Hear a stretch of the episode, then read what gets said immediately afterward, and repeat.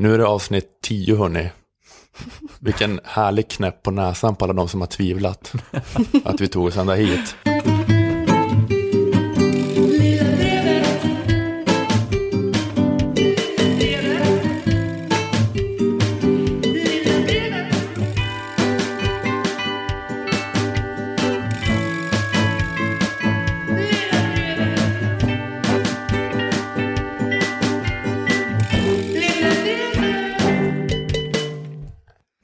Lyssnar på Lilla Drevet, en av de snabbast växande poddsensationerna i Sverige. Av alla politisk satirpoddar som görs av kulturarbetarfyllon på Möllan så är Lilla Drevet den kanske allra bästa.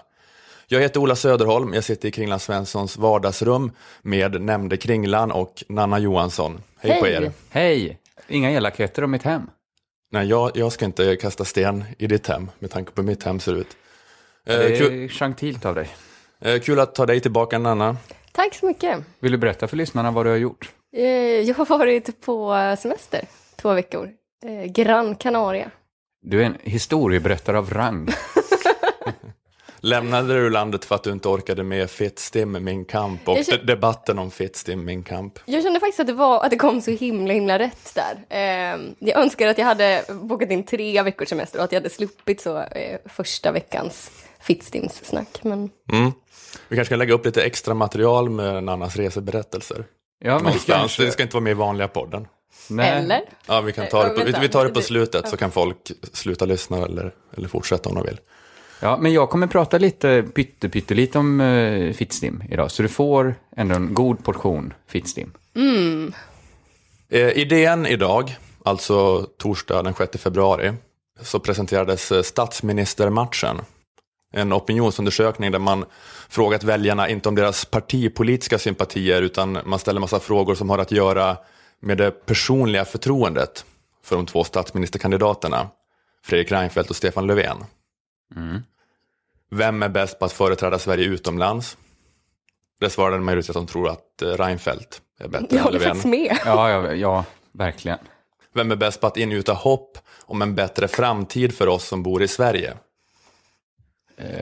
Ing, äh, Det är svårt, men Löfven tror jag också. Eller jag tror inte han är det, jag tror ingen av dem är. Men jag tror. Löfven också, Men- nu var, det, här, det var Löfven, det var rätt, Ja, ja. men det var ju Reinfeldt förra gången. Ja, ja, men det blir en rolig gissningstävling. Att vi ska gissa vad, vad folk tycker. Eh, sen var det, vem tror du är gulligast i basker? Åh. Ja, men jag tror ändå Löfven. Det var Löfven det också. Eh, vem vill du blåsa på magen så att det uppstår ett roligt ljud och han fnittrar? Lätt Löfven. Det var Löfven också. Bra Kringlan. Eh, vems kind vill du helst äta upp? Äta upp genom citationstecken. Det är så härlig kind som man bara vill äta upp. Ja, som en, en spädbarnskind Ja. liksom. Ja, men det är nog Reines Det tror jag också är Reinfeldt. Vad bra ni är, det är rätt igen. Den är liksom inte lika, det är inte lika skitiga porer. Nej, vad elakt sagt. Va? Gud vad elakt. Han känns mer groomad.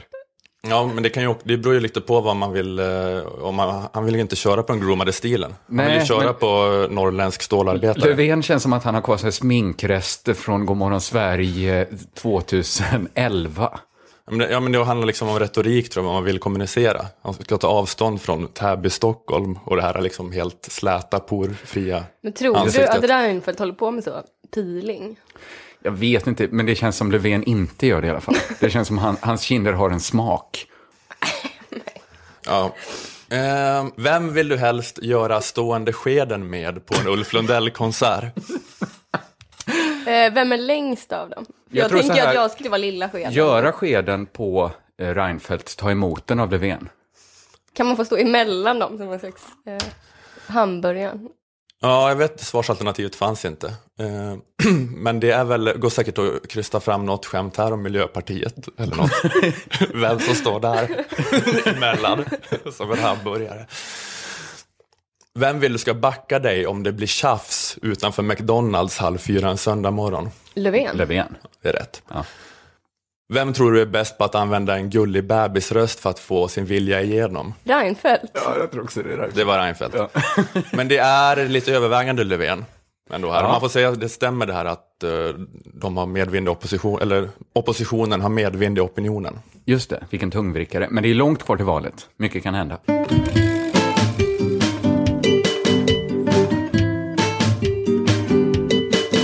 Tack till vår sponsor Akademikernas A-kassa. Det kostar 90 kronor i månaden att vara med och för det kan man få omkring 15 000 kronor i månaden om man skulle råka bli arbetslös. Så gå med i Akademikernas A-kassa eller i någon annan a-kassa. Just det, det spelar ingen roll för akademikerna. Nej, de, Eller de, akademikerna, akademikerna är inte så hagalna att de tycker att det är viktigt att alla är med i just deras.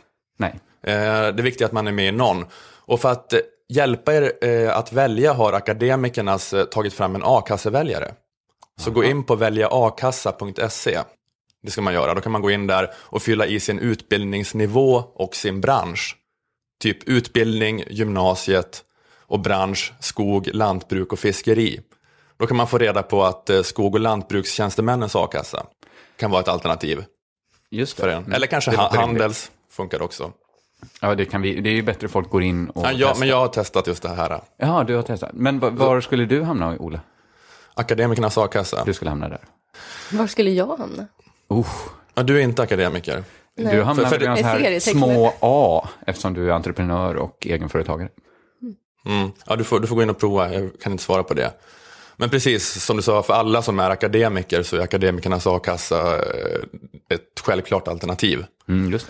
Eh, Så gå med där det ger dig trygghet och det är solidariskt med alla andra i det här landet som säljer eller försöker sälja sitt arbete.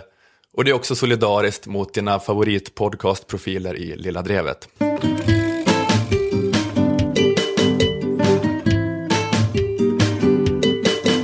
Nordhavsräkan har blivit rödlistad, visste ni det? Ja.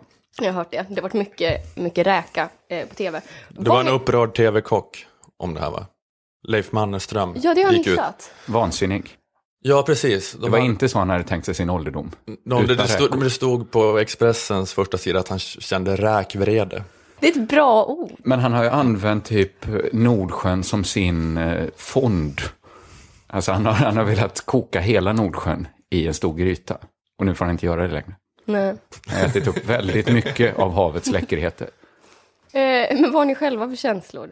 Eh, är ni Jättetråkigt. arga, ja, nej, jag är inte, jag är inte arg, men jag är ledsen. Jag tycker jättemycket om Det räkor. behöver inte påverka dig, men Ola, för att du ska få lite mer känslor för det här har jag tagit med en väldigt gullig bild på en nordhavsräka. Ja, Känner du att du ömmar för det här hotade lilla djuret? Jag, jag har verkligen tagit med en bild på en räka. Ja. Ja. Ja, jag hör det på riktigt. Du Men vi hade... Men är det här en Jag jag särskilt gullig? Jag tycker det ser ut som en helt vanlig räka. Den har inte så här stora ögon, den har sm- små Men plirande titta ögon. den blicken. Den, de, har ju väl, de har ju väldigt speciella ögon. Som pepparkornsögon. De är inte så... Man drunknar ju inte i en räkas ögon. Åh jo. Nej, precis. Det är, det är det som, det är väl ögonen som är hemligheten för det här äh, gulliga djursympatin ofta. Och där ligger Men- räkorna dåligt till med sina små pepparkornsögon. Rådjur hållningen. Man, jättebra. man vill hjälpa den. Ja, just det. Den ser ut lite som en puckelryggig, eh, någon, någon gammal tant med en rollator. Ja, det kan man skön. tänka att den är. Ja. Ja, det kan man Mm. ja. Ja, eh, den har rödlistats, eh, man har fiskat lite för mycket räka, eller trålat som det kanske heter bland skaldjursfandom. Eh, nu finns det för få exemplar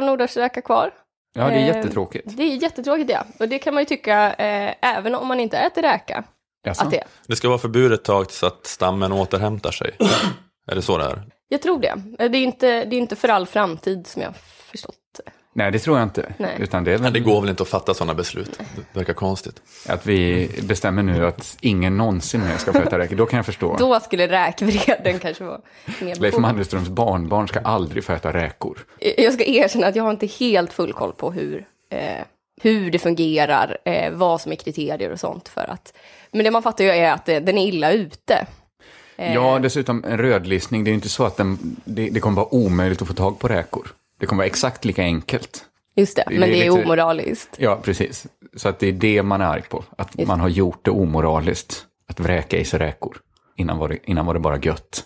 Men det blir mer omoraliskt för att det är mera, vadå, för att de är fraktade längre ifrån nu eller? Så att de kommer vara Men mer man kommer fortfarande kunna klimatovänliga? äta exakt de räkorna som är rödlistade kommer väl säljas i alla affärer.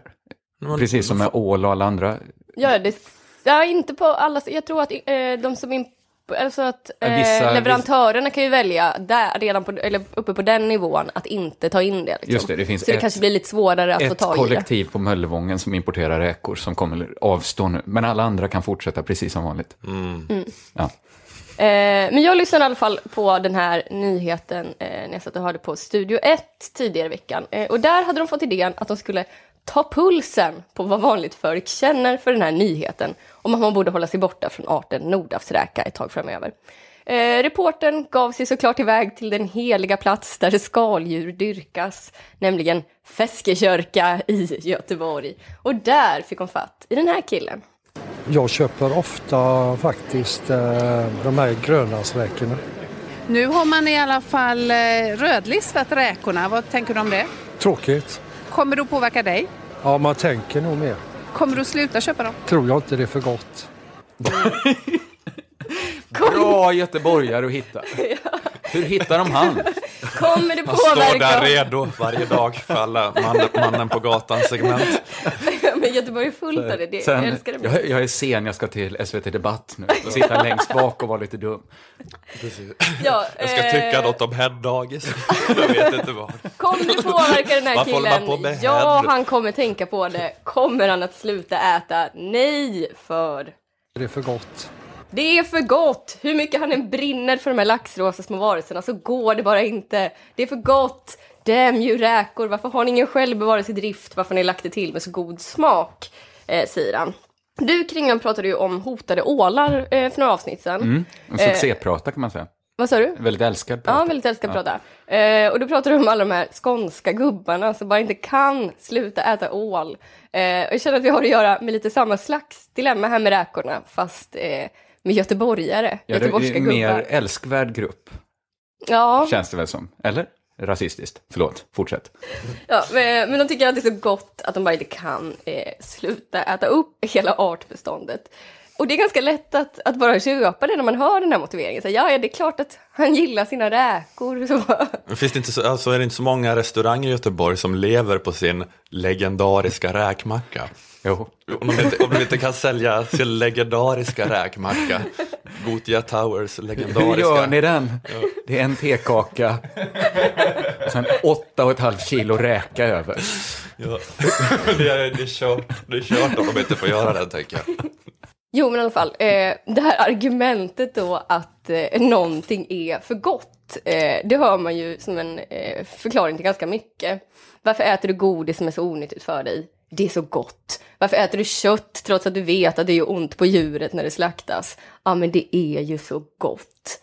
Men det man lätt kan glömma då, när man hör den förklaringen, det är ju att människor inte är labradorer. Tro det eller ej, men arten människa har ju förmågan att inte äta precis allt. Människan gnager inte upp hörnet på Frolic-påsen och föräter sig tills magen så sprängs av allt torrfoder. Kanske för att om de det kan. hade varit så gött. Hade man Det hade varit så gött kanske. Om, människ om människors fingrar hade varit goda så hade de ätit dem. Om man hade kunnat liksom stapla ett, liksom en hög med fingrar på en tekaka och sälja i Gothia Towers. Men jag tycker att eh, jag tycker vi ska underkänna det argumentet. För det går ju, alla människor kan ju lägga band på sig. Jo, men till och med den här killen skulle ju kunna sitta så eh, på andra sidan av ett bord eh, mitt emot en sån räka som vi såg på bilden och bara blicka in i de där pliriga svarta små ögonen utan att kasta sig över den och äta upp den. I teorin, ja. I teorin ja, eh, även i praktiken. Eh, jag, jag tror så mycket på den här killen. Jag tror att han kan eh, hållas borta från det. Och jag är också säker på att han kan hitta någonting inne på Feskekörka som smakar ungefär som Nordhavsräka. Till exempel en annan sorts räka, en räka som inte är rödlistad. Och om man nu vet att han inte kommer kunna låta bli att köpa Nordhavsräkor när han väl står där i saluhallen och slickar sig om munnen. Ja, men gå inte dit då. Stanna hemma. Noll risk för att paja ett artbestånd. Ja, det är mitt enda case här, att jag tycker att Det är för gott. är ett alldeles för dåligt argument för att få bete sig eh, hur som helst. Så eh, skärpning alla räkkillar och ålgubbar där ute. Hur blev det här en könsfråga?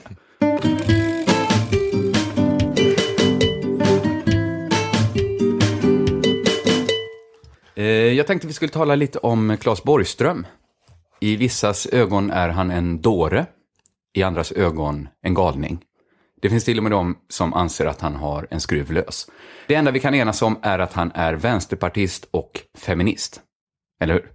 Där kan vi mötas. Men är han så, är det så skruvlös rykte om honom?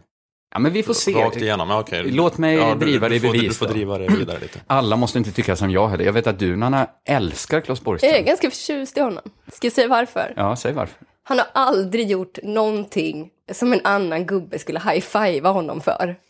Du Det tänker kanske på att han vill att vi skulle bojkotta fotbolls-VM i Ja, Tyskland. till exempel. Världens minst populistiska hållning. Just det, världens minsta chans att det skulle ske också. Eller hur? Kanske. Men, men det, var, det hedrar honom att han ville göra sig så impopulär i stora segment av väljarkakan. Han tänkte om Sture Bergvall kan bli dömd för åtta mord, då kanske man kan få fotbolls-VM bojkottat också. Ja, inget är omöjligt. Inget är Och det, omöjligt. det kostar inget att önska. Han skrev i veckan en debattartikel i Aftonbladet. Alltså våra kompisar. Vi ligger ju, det har vi glömt säga, vi ligger ju på Aftonbladet Kultur. Just det. Man kan till och med säga att den här podden presenteras av Aftonbladet Kultur. Det här var i vanliga Aftonbladet, eh, debattartikeln kom. Han skrev den med Rosanna Dinamarca, eh, även hon vänsterpartist och feminist. Och där hävdar de att Sverige behöver en ny feministisk myndighet. Ja, sådana debattartiklar får man kanske ligga på i Vänsterpartiet, men i den riktiga världen måste vi ändå gå igenom vad det är de säger. Så det var det jag tänkte vi skulle göra här. Okej. Eh, Claes Borgström och Rosanna Dinamarca har tittat på tv. De har sett Belinda Olssons Fittstim kamp, som så många andra. Ett tv-program som blev hatat för sin problemformulering. Har feminismen gått för långt? Nej, säger Rosanna och Claes. Feminismen har inte gått för långt. Frågan är absurd, säger de. Varför det? Undrar jag. inget svar på det? Eh, ja, ja, men varför är den absurd? Man kan väl få fråga? Det finns inga dumma frågor. Förutom en då, har feminismen gått för långt? Det är den enda dumma frågan vi har. Den ska man inte ställa. Eh, dum fråga, säger Claes och Rosanna och skriver, det handlar om rättvisa och kan rättvisa gå för långt? Slut på argument. För rättvisa kan som ni vet aldrig gå för långt.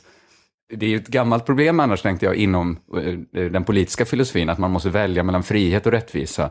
Och ganska många skulle säga att vissa länder valde för mycket rättvisa visavi frihet.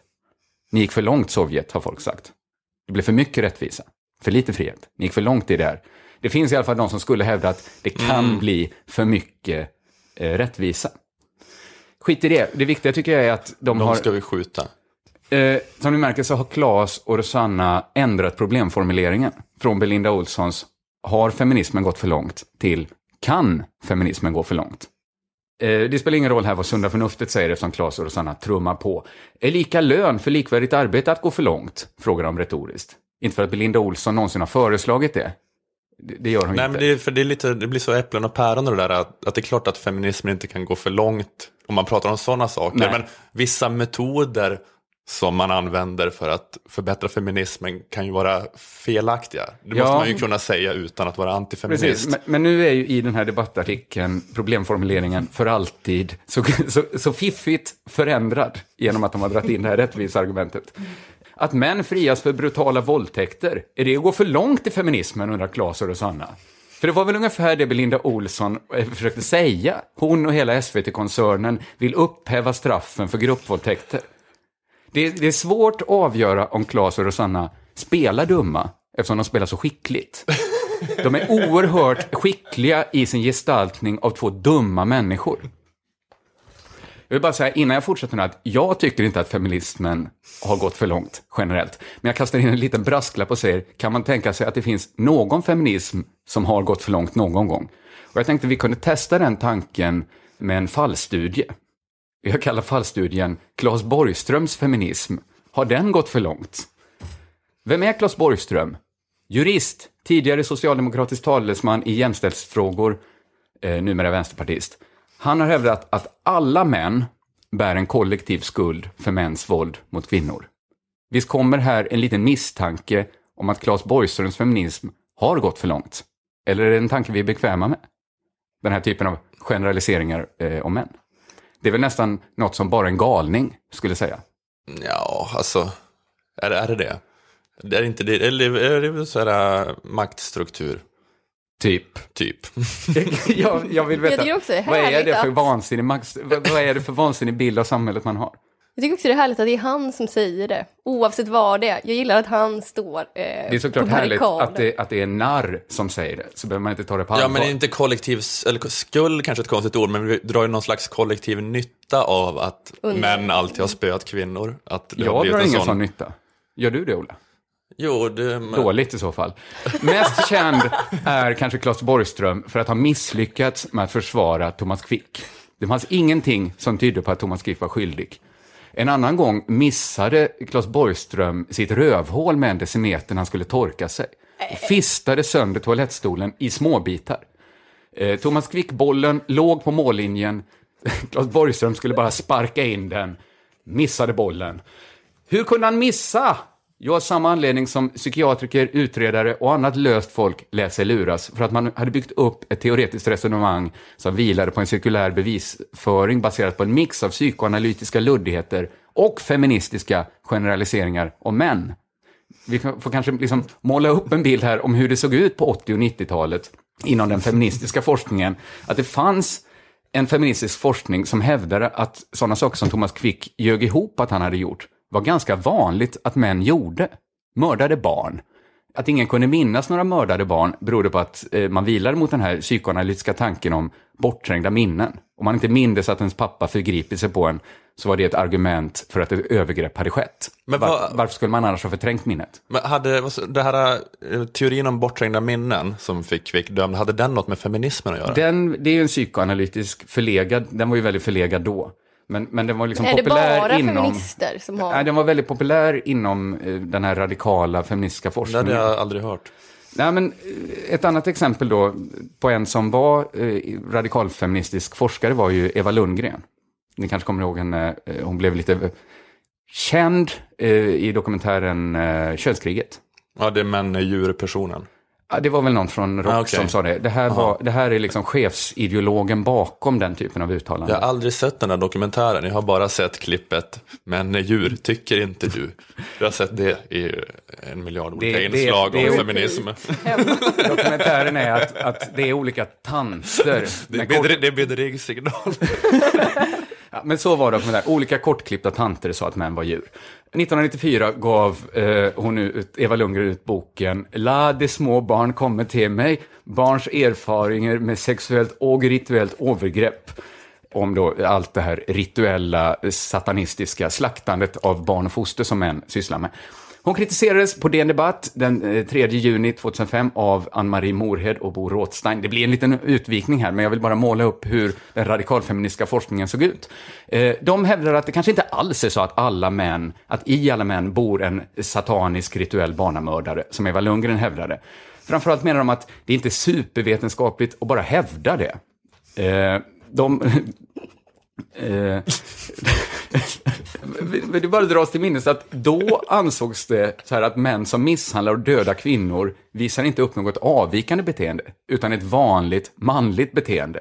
Det är ungefär lika vetenskapligt som att säga att alla män bär på en kollektiv skuld till våld mot kvinnor. Var det, var, det, var det konsensus då? Det var, det var inte superkonsensus kan jag säga, men på, på sociologiska institutionen i Uppsala tycks det ha varit så. Det var något som Eva Lundgren hävdade i alla fall. Att det inte är något konstigt att män, eh, det är konstigt, man ska liksom höja på ögonbrynen om man ser, här går en man som inte har ritualslaktat ett foster. Vad är det för fel på han egentligen? Är han bög eller? Eva Lundgren svarade på artikeln den 12 juni 2005. Där berättar hon eh, att hon i sin forskning då intervjuat barn som blivit utsatta för rituellt sexuellt våld. Och barnen kunde inte själva sätta ord på berättelserna. Så Eva Lundgren fick hjälpa dem. Barnen sa symboliskt laddade ord som kors, ljus, mask, smycken, musik. Det här är ingen vanföreställning, eller det här är ingen nidbild av hennes forskning, utan detta, detta är citat då ur hennes eget försvars, eh, Alltså, barnen sa de här orden. Och Och, det, och, det, och det hon. bildade en berättelse om övergreppen de Ja, utsatts hon, för. hon skriver att hon var frestad att blunda för alla riter med foster och djur, men det gick inte, Eh, skriver hon själv då. I en intervju i Svenska Dagbladet från den 29 maj 2005 får Eva Lundgren frågan hur vanligt det är att barn, foster och djur offras under riter. Eh, hon suckar över det krav på siffror som hon upplever är typiskt svenskt. Ni vet hur vi svenskar är. Ta fikapauser, handla på bolaget. Om någon hävdar att män ritualslaktar barn så frågar man bara, har du något belägg för det här? Fyrkantigt. Thomas Quick uppförde sig likadant som barnen som Eva Lundgren intervjuade. Han mindes ingenting, han talade i symboler som behövde förklaras och folk i hans närhet förklarade åt honom. Eh, Tyvärr byggde de då hela sin förklaringsmodell på en förlegad psykoanalytisk teori och en feministisk analys som byggde på grava generaliseringar kring män. Thomas Quicks första försvarare slutade, eftersom han tyckte att det här försvaret, det verkar lite bakvänt att vi ska försöka sätta dit den, att jag förväntas sätta dit den jag ska försvara. Som försvarsadvokat skulle man vara med och hjälpa Thomas Quick att minnas rätt, alltså minnas det man skulle bevisa. Det hade inte Claes Borgström något emot. Okej. Och därför var han så framgångsrik i att få Thomas Quick fälld för de här morden han absolut inte har begått.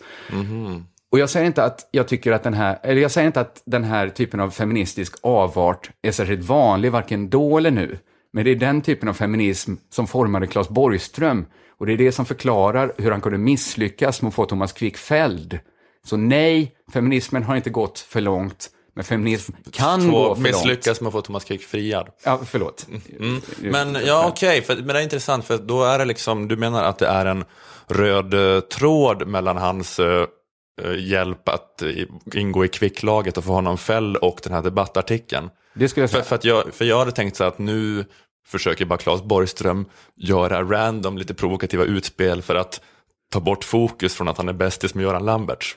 Men det här är egentligen bara en del av samma sak. Ja, men jag tycker det har kanske fallit undan lite att, att det, det, det bygger, det är inte bara det här bortträngda minnen, det är också, det var en teori som engagerade radikalfeminister på 80 och 90-talet. Och det får man väl ändå kalla Claes Borgström om han tycker att alla män har en kollektiv skuld i att kvinnor misshandlas. Då är man ganska radikal.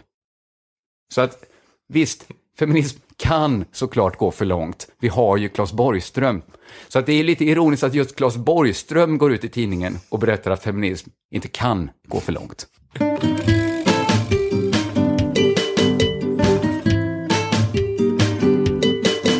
Det är ju vinter-OS i Sochi nu. Peppade på bobben och skidskyttet. Nej, jag har inte de tv-kanalerna heller, så jag kan inte se det. Jag, är jätte, jag har en vintersport som jag tycker är jätte, jätterolig att titta på. Eh, den var Säg det för inte, något år säg det inte. Man åker liksom ner Säg det inte. skidor i en jättefarlig eh, hopp. Ja, okej. Just det, vad var det? för- Ja, det var jättespännande. Skitsa, det är jättetråkigt vad en annan gillar för vintersport. Va? Ja men tyst, tyst nu. Eh, ja, Vilket misogynt avsnitt det här är. Verkligen. Jag, jag, vet, jag fick bara en ofeeling. Det tog så lång tid för dig att säga vad det var för, förlåt. Kan förlåt. Vad- namnet. du kan inte namnet på det? Nej, okej. Men då var det bådas fel att det blev så här. Eh, Men jag snackade, jag, jag snackade förra veckan om den här eh, debatten om att det är problematiskt med OS i Ryssland på grund av mänskliga rättigheter och hetsandet mot homosexuella. Men det är ju verkligen bara en del av det hela. Eh, För nu har jag suttit framför SVT Play och tittat på dokumentärer och reportage och Uppdrag granskning och sånt om Sochi. Eh, Och det är liksom ett vansinne som aldrig tar slut. Alltså det första man får veta är att Sochi är den enda platsen i Ryssland som inte har snö på vintern. Ja, okej. mm. Sochi ligger vid- Svarta havet och typ ryssarnas favoritbadsemesterort. Det är den enda platsen i Ryssland med subtropiskt klimat. Men varför det är har de... Det är som att arrangera vinter-OS på Ibiza ungefär. Hey, I'm Ryan Reynolds. At Mint Mobile, we like to do the opposite of what Big Wireless does. They charge you a lot, we charge you a little. So naturally, when they announced they'd be raising their prices due to inflation, we decided to deflate our prices due to not hating you.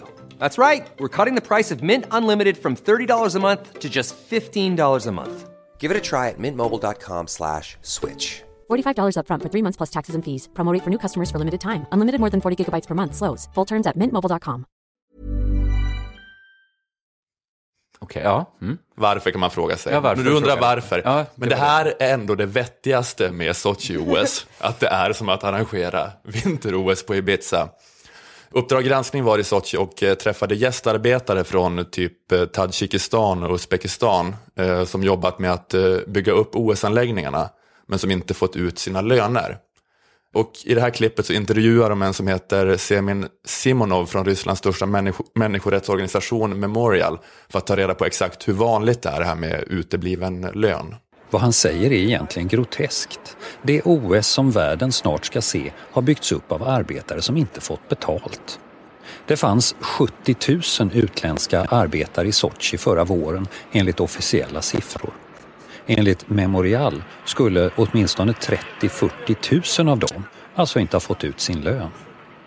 Semen Simonov berättar hur arbetsgivare satt i system att samla in gästarbetarnas pass och säga att de behövs förordna arbetskontrakt. Sen får de varken kontrakt eller pass. Och det blir ett sätt att tysta den som klagar. Ja, men de, eh, de tar deras papper och om de klagar på att de inte får lön så säger arbetsgivarna skvallrar om att de är i landet illegalt och de blir utslängda för de, kan inte, de har inte kvar sina papper så de kan inte bevisa att de faktiskt är där illegalt. Gud vad sjukt. Så de har att välja på att åka hem utan cash eller stanna kvar och jobba på och hoppas på att det kanske kommer någon lön någon gång. Om, om chefen är lite schysst. Och det är då 40 000 som har haft det så här.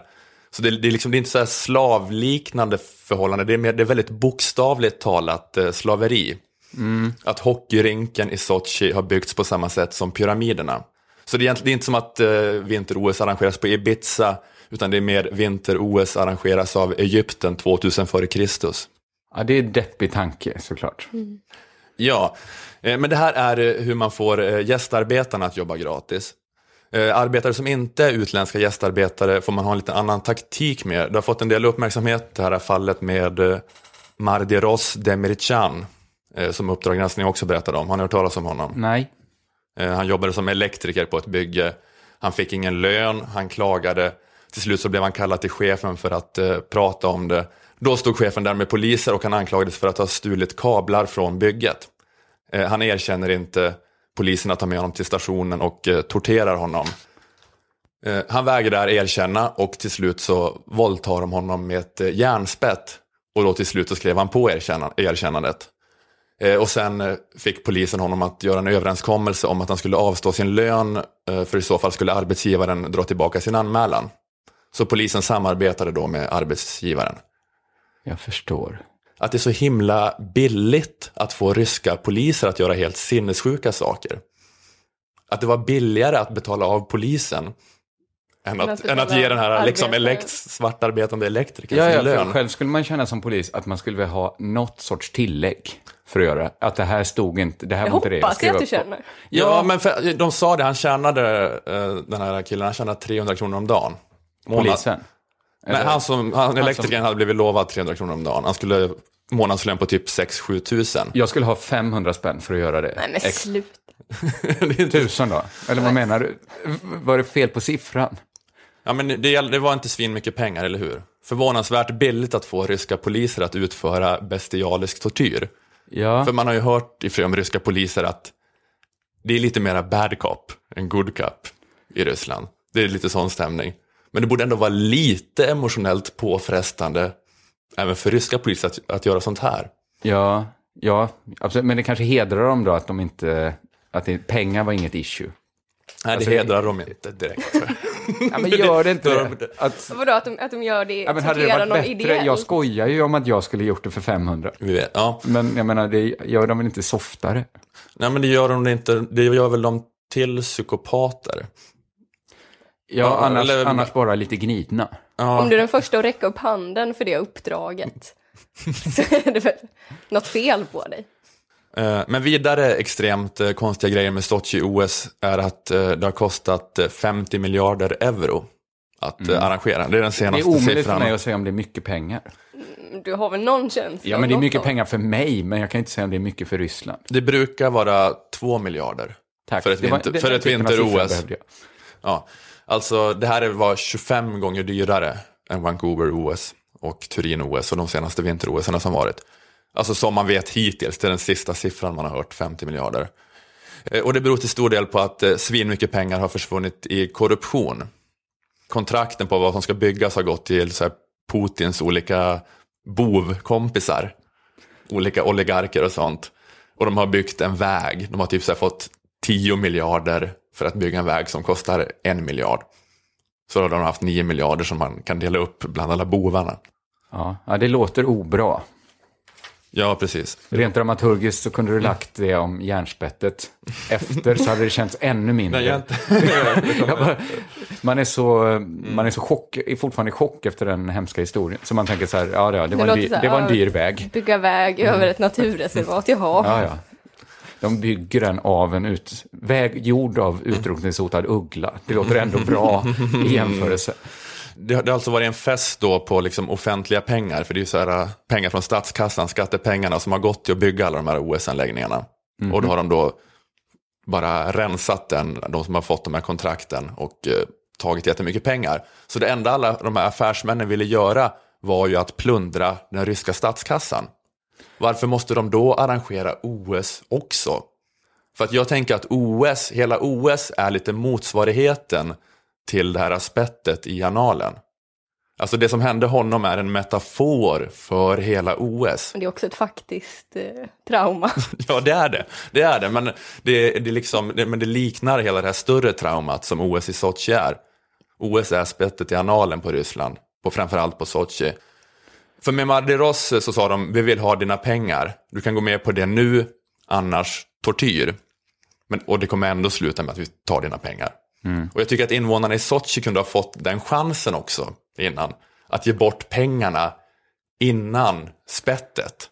Ja, just det. För det, då, affärsmännen vill ju bara ha pengarna. Kunde inte medborgarna fått chansen att ge dem det och inte behöva ha det OS också? För att liksom OS har varit helt fruktansvärt för Sochi.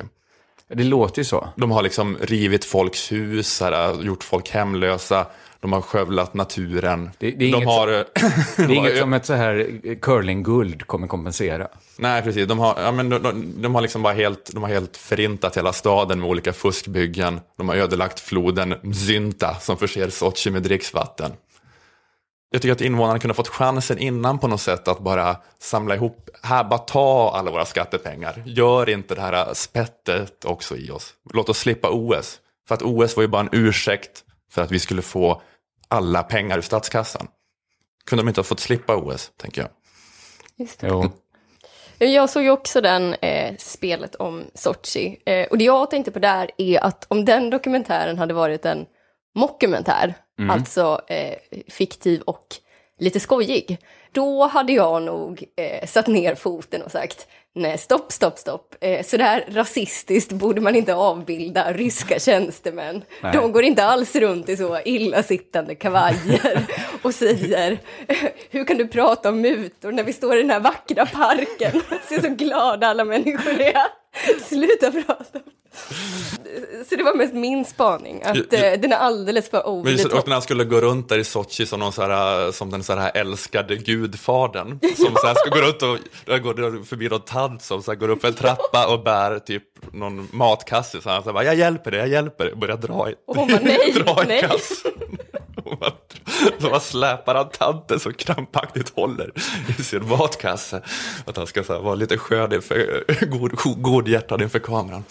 Ja, men det var ju tur att det inte var en fake-dokumentär då, för då Ja. hade det blivit rasistiskt. Ja. På alla andra sätt var det otur att det inte var en fake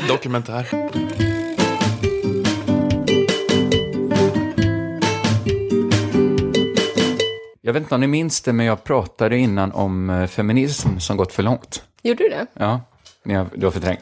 Nanna fick en blackout. Jag minns Så. bara långt.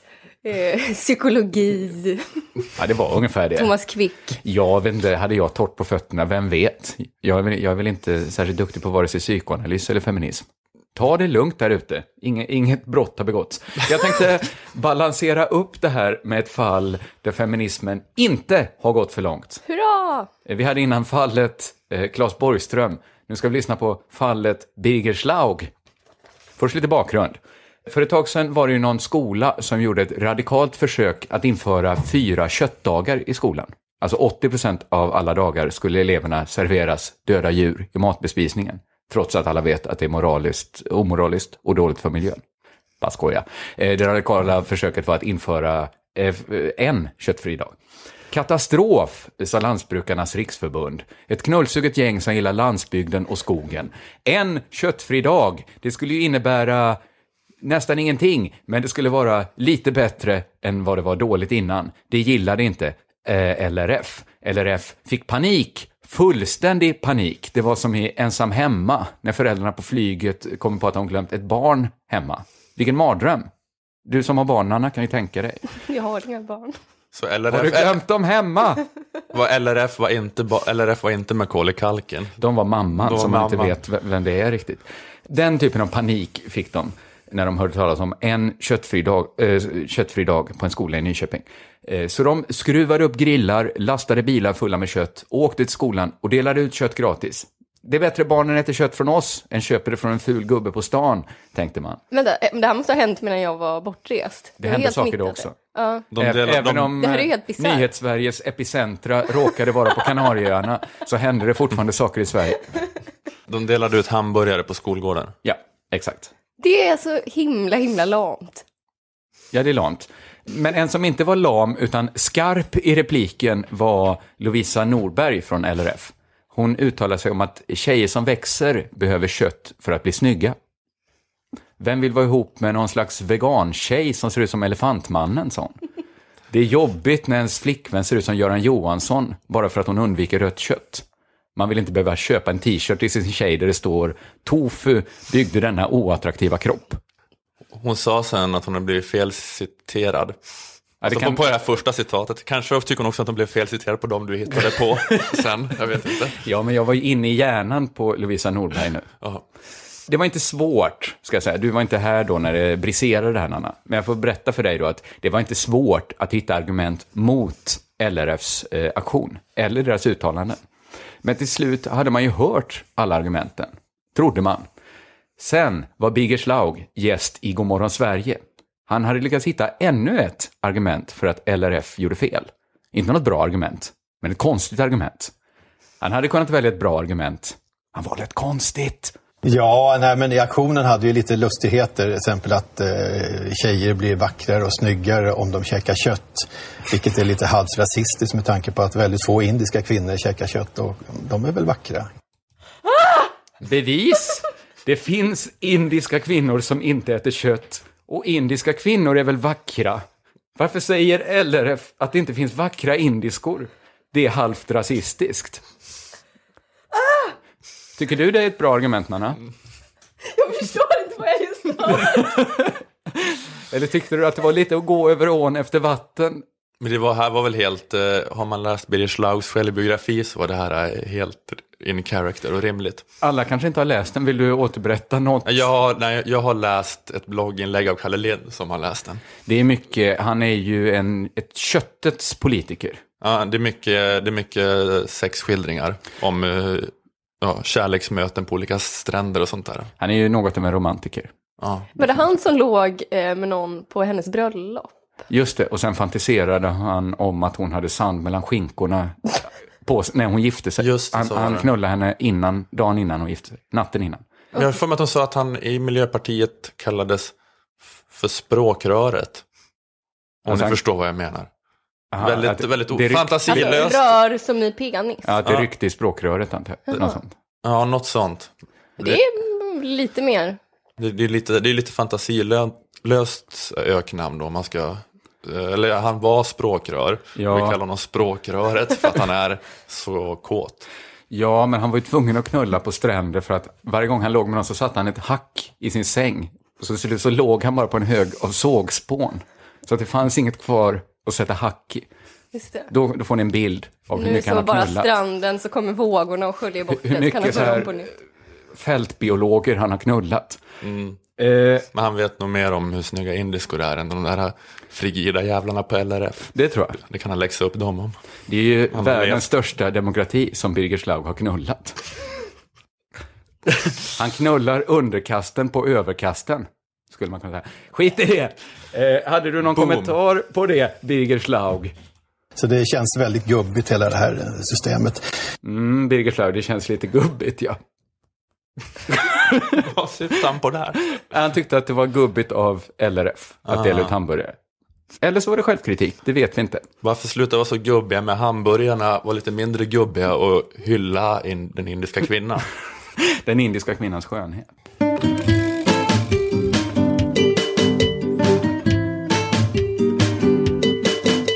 Carl Bildt har varit i Iran. Ja, just det. Det har cirkulerat en bild på honom när han står på presskonferensen och eh, tar en selfie. Han fotar sig själv alltså.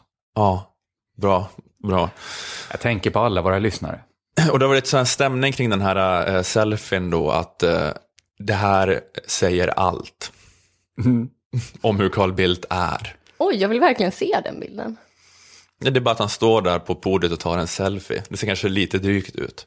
Är det grodperspektiv eller fågelperspektiv? Han står och håller den framför sig, för det är lite svårt att säga ifall han tar en bild. Man kan ju inte säga om man tar en bild på sig själv eller på journalisterna som står framför honom. Nej. Och Man vet inte åt vilket håll kameran är. Men det fick mig fundera på just den här speciella formen av extremt slapp satir. Eh, Då man säger, det här säger allt. Om något som säger absolut ingenting. det här säger allt att Carl Bildt tar upp sin telefon och tar en bild. Cynisk jävla skitmänniska va. Han tar en selfie samtidigt som det pågår kränkningar av mänskliga rättigheter i Iran. Om han bara hade låtit bli att ta selfien. Det är lite svagt case. Han sa väl också allt det där ah, bla bla bla, ni måste tänka på mänskliga rättigheter i Iran. Alltså jag, jag menar, jag har inget problem med, med människor som har ett problem med Carl Bildt, men man får liksom jobba lite hårdare. För det är inte det vi kritiserar honom för, eh, att han tycker om att ta bilder. Nej, det är just det här ja, att han håller på med Twitter och sociala medier och sådär. Det är, ju- ni har inte satt dit honom bara med att lägga upp den bi- bilden på honom då han tar en bild. Det finns liksom journalister som har lagt ner åratal på att gräva i Lundin Oil i Ogaden och fortfarande inte fått ihop caset helt och hållet.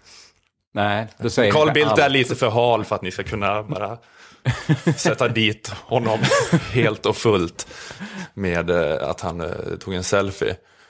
Annars mitt eh, favoritexempel på den här typen av det här säger allt satir. Alltså man, något som det här säger allt men det säger ingenting. Det är det här caset mot Sverigedemokraterna att de sjunger tja la la la la. Nu vet jag att de på valvakan när de gick in i riksdagen så sjöng så här Jimmy Åkesson. Tja la la la la la. Och sen så finns det då någon gammal bi- bilder på Sverigedemokrater från tidigt 90-tal som sjunger Sverige åt svenskarna. Tja la la la la la. Och då kanske man klipper ihop de här två. Först den, Sverige och För att svenskarna. få det att säga allt. Ja, det här, det här säger allt. Ni ser hur de är. De kan bara en låt. De sjunger tja la la la la. Ni vet, den här liksom, som bara är en melodi. Som alla fotbollsklackar liksom i världen sjunger på. Ja, det är den och vad heter den? Seven Nation Army. Ja, precis.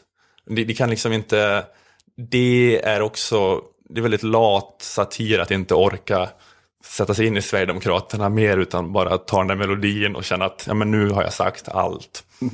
Den här melodin, helt apolitisk liksom skrålmelodi som de har hittat två olika texter på. Det finns hundra olika texter, säkert mi- miljarder. Det går ju Men är det där man också. går ifrån att tycka illa om eh, politikern Carl Bildt eller eh, Sverigedemokraternas åsikter och istället ogillar människan? Man tycker att det är drygt beteende som människa. Ja, just det, men då blir det nästan också en så här, satir som bara gynnar dem på något sätt. Alltså det är ju bättre för Carl Bildt att han har rykte om sig att vara lite dryg, lite arrogant, ha lite sån stil, snarare än att han är en sån som håller på med superfula affärer i Sudan. Just det. Ja, för det är lätt att sluta ta selfies, om det är hela problemet. Men, Eller Sverigedemokraterna kan sjunga en annan sång, om det var det som var. ja, men det som man brukade säga om all satir om George W. Bush som gick ut på att han var en idiot, var helt kontraproduktiv. För att det var mycket viktigare att säga att han var ond. Alltså det gynnade ju bara honom att göra honom till Homer Simpson. Det var ju jättebra för honom, ifall folk höll på så. Så man borde sluta med sån lat satir. Det tycker jag också. Lägg inte upp en sån, bara, skriv inte bara en tweet om att det där säger allt, utan läs jättemycket om Lundin Oil istället. jag vet inte fan.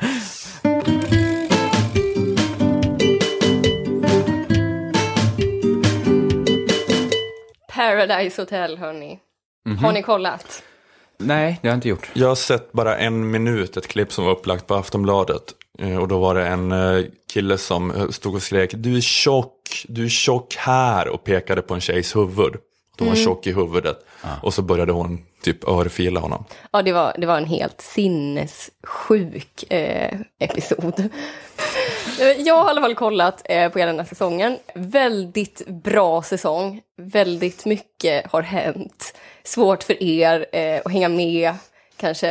Eh, Ja, om jag också de lyssnare som på- inte har hört. Men du kan väl berätta lite, du kan väl ta oss i handen och leda oss in i det. Ja, den stora grejen har varit att det är en kille som heter Jeppe, eh, som är här från Malmö, som eh, har varit, jag ska inte säga psykopat, för det kanske man inte får säga liksom, om en människa hur som helst. Du, kanske inte du ska inte ställa sådana diagnoser. Nej, nej, jag har inte legitimation för det heller. Mm, Vi, Men, vi, eh, vet, vi vet vad du gärna hade sagt om du hade fått. Precis. Ehm, som har liksom dominerat eh, på alla sätt. Hotat, manipulerat, lurat alla. Typ. Så det har varit den stora snackisen. Och nej, jag använder ett ord jag hatar. Stryk snackis. Det har varit det stora samtalsämnet. Temat. Det stora temat. Men strunt samma, vi kanske inte ska eh, gå igenom hela serien, även om det hade varit jättetrevligt att ha eh, så Paradise Hotel special. Men, eh, Det hade varit helt okej trevligt, men det kanske kan Det bli trevligt på något annat sätt supertrevligt. Ja. Eh, Men vi struntar i det. Istället tänkte jag eh, eh, berätta om någonting som faktiskt förvånar mig med allt det här. Och det är att människor på framförallt Twitter eh, fortfarande orkar ha den här spaningen. Paradise Hotel-deltagarna är inte så jävla smarta. Jag, jag trodde liksom att det, det var konstaterat för väldigt, väldigt länge sedan och nu kanske man kan komma med någon annan kritik mot programmet om man inte gillar det. Men nej, nej, nej. Jag kan läsa upp här eh, några som jag hittade bara genom att söka på Paradise Hotel. Kan inte se Paradise Hotel för jag har smart-tv. Ja, det är rätt bra. Tycker du det? Nej. Fun fact. Lä lägger man tidigare samt nuvarande Paradise Hotel-deltagare i ett speciellt mönster bildas den geometriska figur som har mest yta. Vad var detta? Det är ett lite omständigt sätt att säga att de är ytliga. Aha. Eh, lite det smartskaftigt. är någon sån här eh, eh, praktisk filosofi A-student som har twittrat. Ja. Eh, fascineras alltid av Paradise Hotel. Deltagarna tror att de spelar spelet, men det är helt uppenbart att ingen har läst sin Machiavelli. Det är min bästa sorts människa. Människa som säger man borde läsa försten. Att sitta och kokar framför tvn för att, det, för att det är så uppenbart att de inte har läst första. Varför har ni inte, det? Har ni inte koll på Italiens 1300-tal? Öppet brev till alla i Paradise Hotel. Sträck på er, ta examen, lär er använda ordspråk korrekt.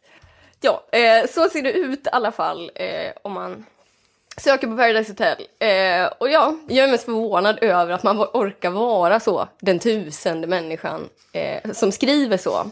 Och jag känner också så här, bara det att man kan identifiera en dum människa betyder kanske inte per automatik att man själv är jättesmart. Jag vet inte. Nej, jag Det här är ju ändå det. världens mest basic spaning. Paradise Hotel-deltagarna själva har spaningen att Paradise Hotel-deltagare inte är särskilt smarta. Och sen kan jag också känna så här, måste man vara så himla smart för att vara med i ett program som Paradise Hotel? De som skriver att Paradise Hotel-deltagarna är dumma i tv, de kanske hade varit ännu dummare om de hade varit med i tv och bara pratat fritt. Ja, Jag det verkar ganska, ju så. ganska svårt att vara med i tv och inte verka framstå Alltså, som dum. De som är med i Paradise Hotel säger ju aldrig så förutsägbara saker. Ur deras munnar kan det komma exakt vad som helst och det är det jag älskar med program. Ja, ja men hellre en spännande... än- Det, halvdumma människor är så himla rädda för att framstå som dumma. Det är min spaning. Men alltså här, om jag framstår som dum ibland i det här programmet så är det för att jag är säker på min egen smarthet. Jag är säker i min, i min smartroll. Åh, vilken osympatisk grej att säga. Va? Är det osympatiskt? Ja. Ja, men jag säger ju inte att jag är smart, jag är bara trygg ner. i min smartroll. Jag vågar. Jag kan ta på mig en dumklänning och gå runt och vara dum. Dumklänning. Ja, men jag tänkte, fanns det, det var ju någon sorts analogi med att vara trygg i sin mansroll. Ja, skitsamma.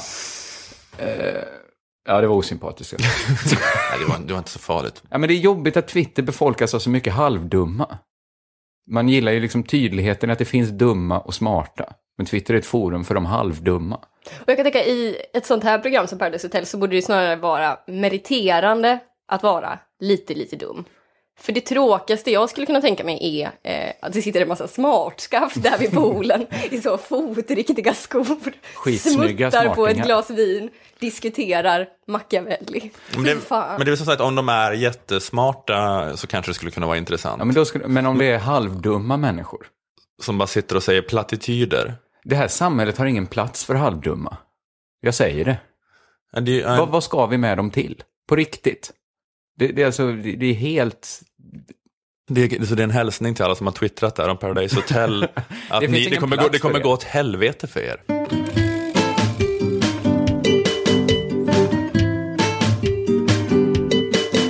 Tack ska ni ha, eh, Kringlan Svensson och Nanna Räkan Johansson. Nej, jag vill inte ha det. Fan. Det här var allt för Lilla Drevet den här gången. Jag heter Ola Söderholm, vår sponsor heter Akademikernas A-kassa. Tack så hemskt mycket till er. Ja, tack så hemskt mycket. Gå in på aea.se och lär er om hur man gör för att gå med i a-kassan om ni inte redan är med. Vi hörs igen nästa fredag. PS, hashtaggen är Lilla Drevet. Som ett ord, ja.